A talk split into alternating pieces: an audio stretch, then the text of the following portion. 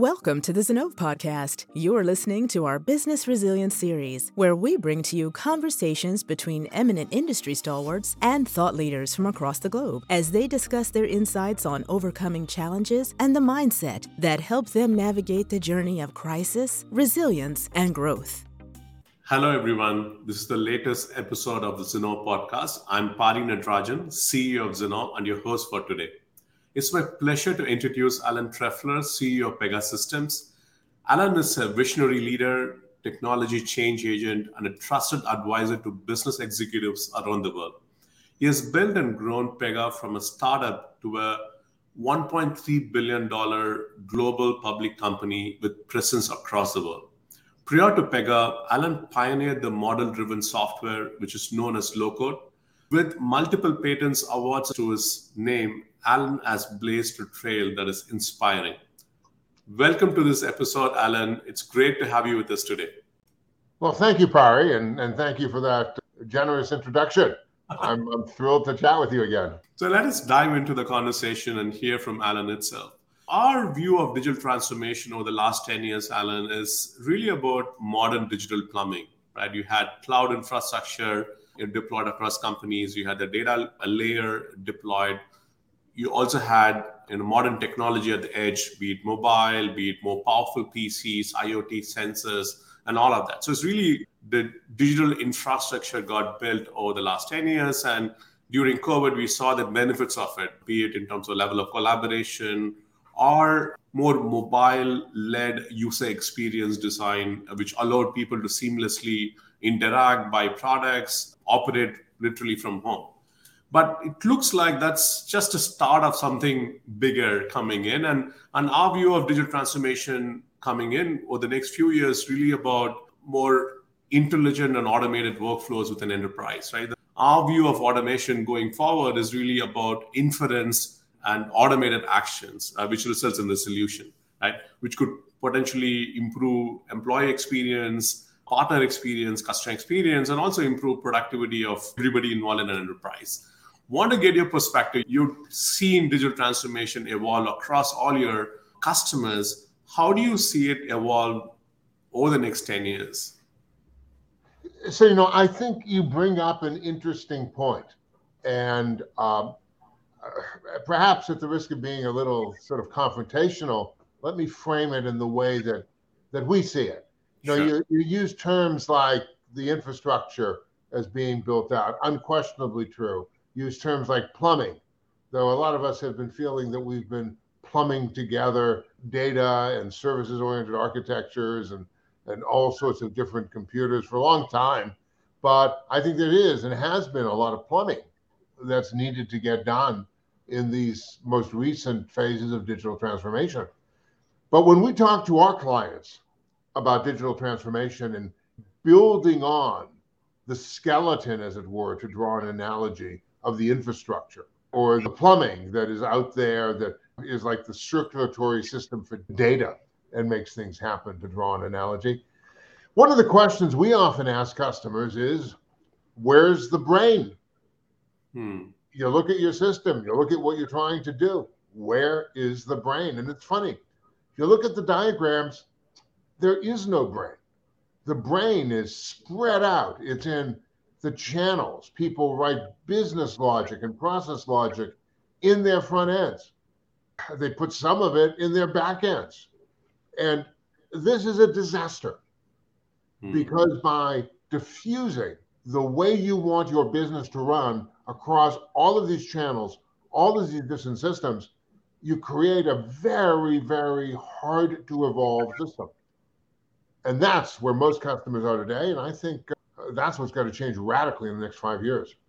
But also, there is a concept of a, a decentralized enterprise with blockchain coming in and things like that. So, how do you see that fit into a more centralized decision making and a brain for an enterprise versus more a decentralized organization? A great question. So, you know, as so much in this world today is virtual, the central brain needs to be virtual too. It needs to feel like it's a coordinated, organized central brain but it has to be able to be federated. You need to be able to take rules and process definitions. You need to be able to take the way you make decisions and federate them out to all the places, all the points of contact where a decision needs to be made. I can, can give you a, a couple of good examples from real life. The idea, though, is when you change the brain, it needs to instantly percolate out to all the different places where your enterprise needs to operationalize that. Because let's face it, if you've got great infrastructure and you know you've got great data, but you can't operationalize what you want to do or what you want to change, it's not going to be a successful company.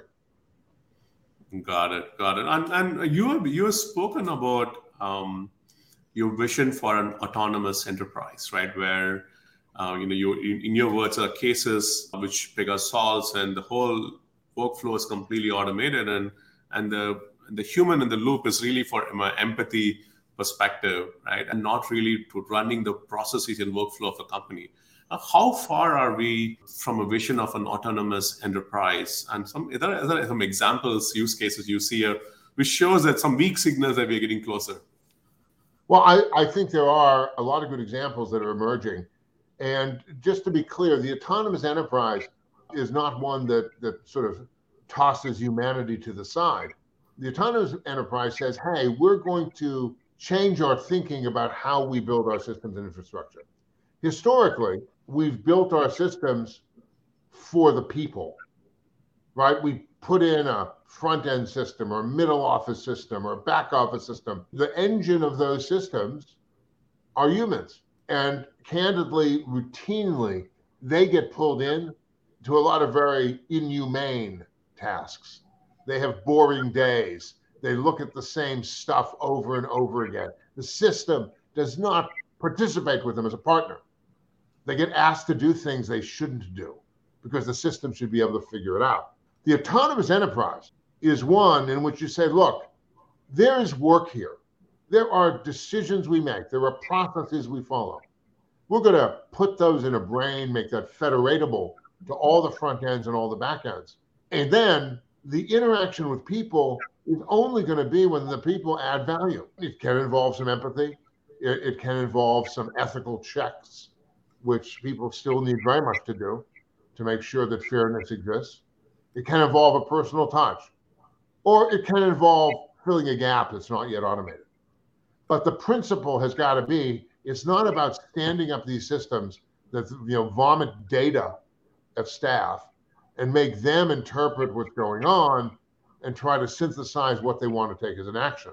It's about saying, hey, every single time we touch a customer, there's an objective, there's a goal. We're going to understand that objective. We're going to apply the AI, we're going to apply the prophecies, we're going to see how far we can get in achieving that objective. Now, let's talk about onboarding a new child, for example, in a family healthcare plan. Right? This that's that's an objective. That's something that should be able to be done in multiple channels. It should be easy. It should bring together information from multiple data sources. A person should only be consulted when there's something that's either missing or that that person can add. I, I sometimes like to call AI shouldn't be artificial intelligence. It should be talked about as augmented intelligence.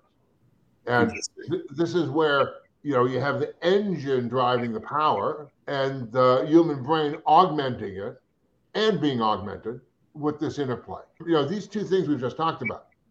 This idea of having a center out brain, that you have this brain in the center, virtually, can be federated, center that drives your front ends and how you interact with your data. And that what you define are intrinsically automatable processes that kind of people pop in when they're needed, those are radical shifts to business that take that plumbing you talked about up front, right? And, and take some of that infrastructure and even take some of those, you know, investments that may not have paid off the way you expected. You know, that that enormous Salesforce system that was going to save everything, but now just looks like another channel. Or that big SAP system that was going to record everything, but you know now looks like well, I'm not sure how smart it is you can take those very systems, don't have to replace them, and you can make them better by putting something in the center that knows how not just to orchestrate, but to automate the objectives of your business. Very powerful. You know, the important thing, Pari, to realize is in any material company, there's not just one system of record.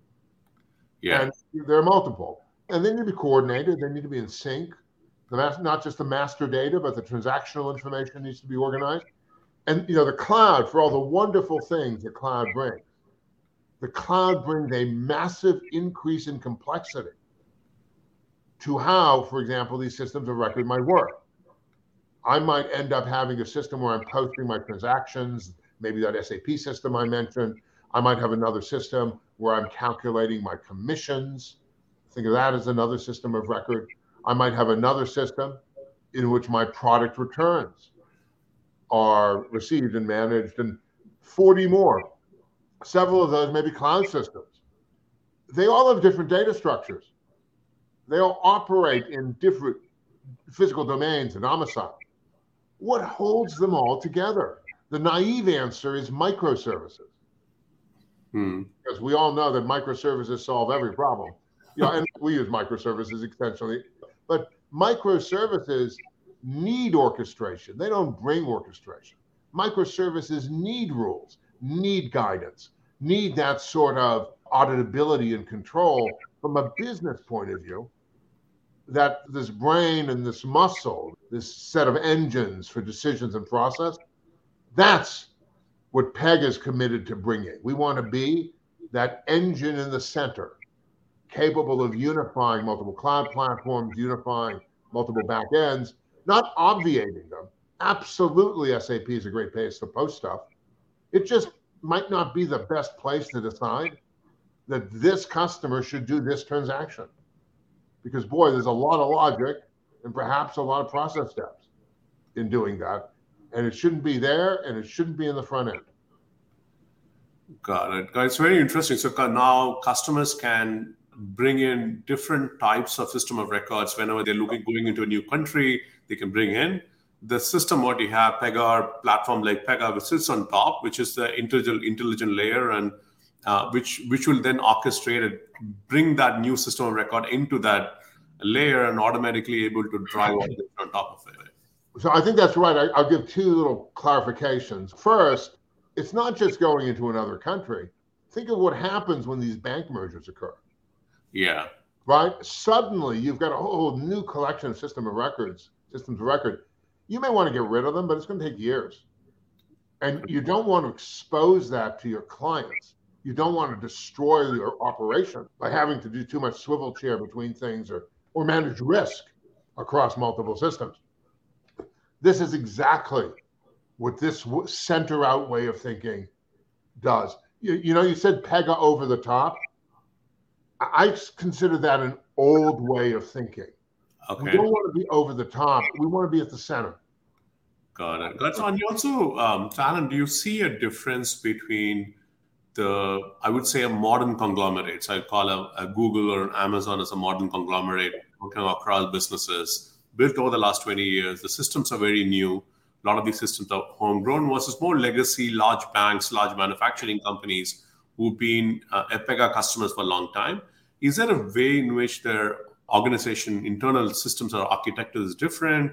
Is Pega play a role in both, or you see role more in the legacy enterprises than the more digital native companies? Oh, oh, we very much see ourselves playing a role in both.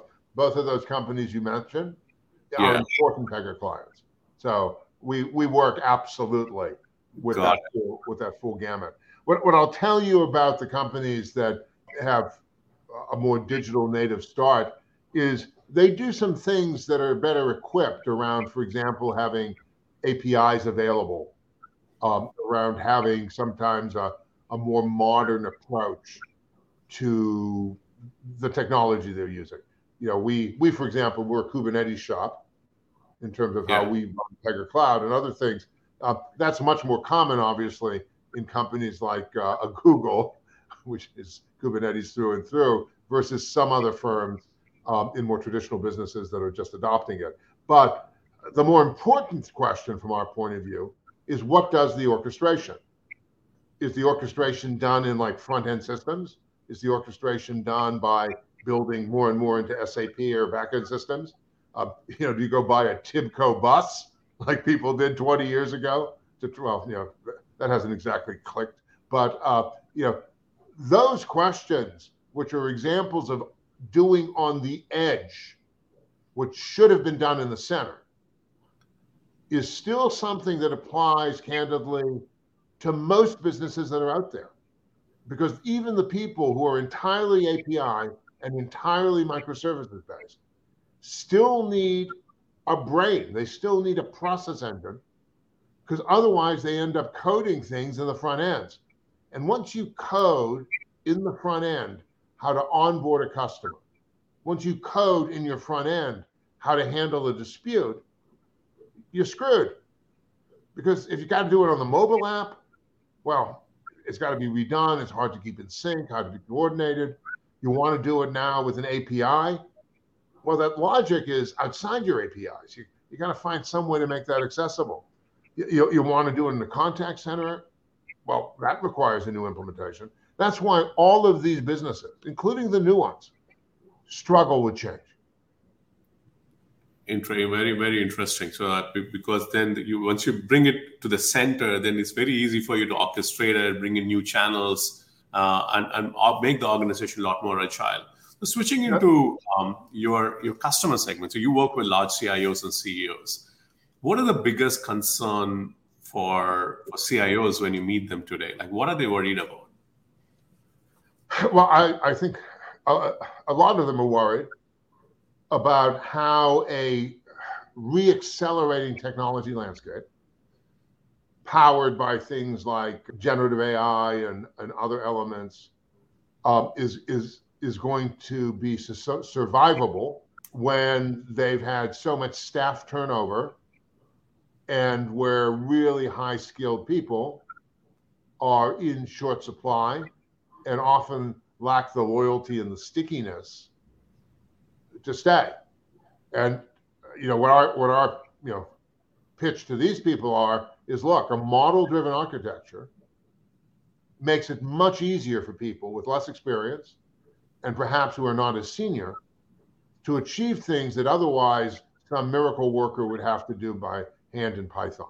Interesting, interesting. So the model model based architecture will allow them to not require the same level of domain capability or the technology skills uh, in their talent pool to be able to drive these? Well, rather than calling the people unskilled, I'd rather say it provides the guidance and the the the, the out of the box capabilities to accelerate people to become excellent as opposed to the normal learning curve. So it really can get people far more effective when it comes to applying AI, far more effective when it comes to managing these rules, you know, we've we've built a lot of this in. We have this concept, Pari, you may have heard of code, or we patented it, called the layer cake, where we'll yeah. take a very large business and we'll say, hey, you've got these things that apply across your business as a whole. This is stuff for your consumer division versus your commercial division versus uh, another division. Here, the, here the process and rule and decisions are going to be made for North America versus Europe versus India. And then here are maybe product variations. And the ability to organize the rules and processes at enterprise scale, get the decisioning to work at enterprise scale, is part of what our vision of the autonomous enterprise is. And it's really, I think, how we strongly differentiate ourselves from a lot of these other folks who call themselves low code. Because, um, you know, we use that moniker too, but ours doesn't look anything like theirs because everything we do is built with this idea of you know the low code, the model driven piece is fitting into an enterprise structure, is managed by an enterprise structure, will be visible in an enterprise structure, and a lot of a lot of those other systems, candidly, they're just kind of like the new generation of Lotus notes, things you can whip together fast but that you know become technical debt in you know 24 months. Got it. And, and one of the other uh, thing you mentioned about the CIOs are looking at technology acceleration and things like generative AI is something in their mind. And you are one of the first companies to launch uh, or integrate generative AI in your product. So how are customers uh, using it? Any early feedback from customers on the launch you did recently? Yeah. So what um, what we showed recently were the specific cases we've been working on uh, since last year to bring generative AI into the fold, but do it, um, I would say, carefully and wisely, because um, there's an enormous amount of buzz, but there are some use cases that are just, uh, uh, you know, awesome and brilliant, and there are some use cases that are going to get companies, candidly, um, in trouble. So the use cases we're using um, and we've just begun introducing these to clients. So you know, it's it's, still what I would say emerging days, sure. but the pace of this emergence is going to be lightning fast because everybody everybody wants it. And by the way, it's going to be the highlight of Pega World, which is in uh, the MGM Grand Las Vegas from June 11 to 13. We're going to be showing and letting people touch and play with uh, what I'm about to describe to you here. The uh, the capabilities include primarily making generative help me as a builder build the system my customer needs. Being able to ask what are the types of fields that would be appropriate for this type of objective for onboarding a customer? What are the types of, of um, stages a piece of work might go through? What are the types of ways I would want to describe what I'm doing to a customer. And we generate these and then allow a human to say, Yeah, I like that. I'll take it. Or say, Nah, you know, not so much. So that is a model where we really, you know, dramatically simplify and help build, but doesn't have a lot of the risks people are worried about, where the AI will start hallucinating and destroy your customer relationships. So, so very interesting. So, you're the design of the some level, the design of the workflow, the application, you are using generative AI to augment human to give them the right inputs, and then your low code system, and they can use your traditional low code system to be able to deploy it. But it, it helps in uh, in in designing that by bringing in all the input from all the different organization capabilities Pega has. Very interesting. I'm, I'm looking forward to seeing that at the Pega Pega World it, it, it's it's pretty magical because in addition to using it, it's also now interfaced to our system, so you can adopt it with one button push. Okay. And it actually it actually builds a model. It, it's pretty remarkable. I also, by the way, think low code, you know, the quote low code market, which has like 120 people who say they're in it one way or the other. I think the entire uh, bottom end of that market is going to be destroyed by generative. It's going to go away. You know, lots of those little vendors that you know advertise. You can build little systems. Um, you can now generate those systems. and how does it impact the you know the final question I had is how does it impact the Pega ecosystem? You have a set of partners, ISVs building on top of yours. You have system integrators Several of them built hundreds of millions of uh, dollars of revenue on top of Pega. And with all of these newer generative AI systems coming in, is it going to be a positive or, or a concern for your partners who are building on top of Pega? Well, f- first of all, I think the partners absolutely need to become educated in how we've incorporated this into our products. So I, I you know, we we we will have Pega Academy classes, and they'll probably need to each take a couple of days of classes to make sure they really understand it all that well. But having done that, this should accelerate their projects in very meaningful ways. And what I've always believed is that if you get the work that you've been asked to do done faster, you get more work, not less work. Right. And so this should be, I think, positive for the partners because it will make their work more cost effective. And digital transformation, it's not like we're reaching the state of finished, right? Digital transformation, if you can do it, you know, with less expense, greater reliability, and greater speed, the demand goes up. And so I think that's going to both power our partners and power us. Just in time learning for your partners or your even customers learning on Pega. Yeah, well, at least, at least just in time reinforcement. Yeah. I, I don't personally, I don't encourage complete just in time learning. I think it's good for people to know something when they walk in the door, right? a little early, but but reinforcement and and that sort of extra care that the autonomous enterprise can have, both in terms of its tooling, but also in terms of how it treats its customers, are extremely powerful. Great. Thanks, Alan. Thanks for covering a wide range of topics from how digital transformation is changing and the, the need for a centralized brain. And hopefully that will be bigger than anything else from a customer perspective. Well, we feel really good about having worked. Uh, you know, the way I describe it is, you know, we've been doing this 39 years and have become an overnight success. So we really feel like we've pulled a lot of things together that now are doing extraordinary things for clients like Rabobank in the Netherlands has an amazing set of implementations that really live up to sort yeah. of the principles that I'm talking about here. Thanks a lot. Thanks for taking the time to share your insights with the audience. I'm pretty sure it was very insightful for them. And I'm really thankful for taking the time with us. Really a pleasure. Talk again soon. And that brings us to the end of the episode. We'll be back with another episode featuring another pioneering leader. Until then, take care and stay curious.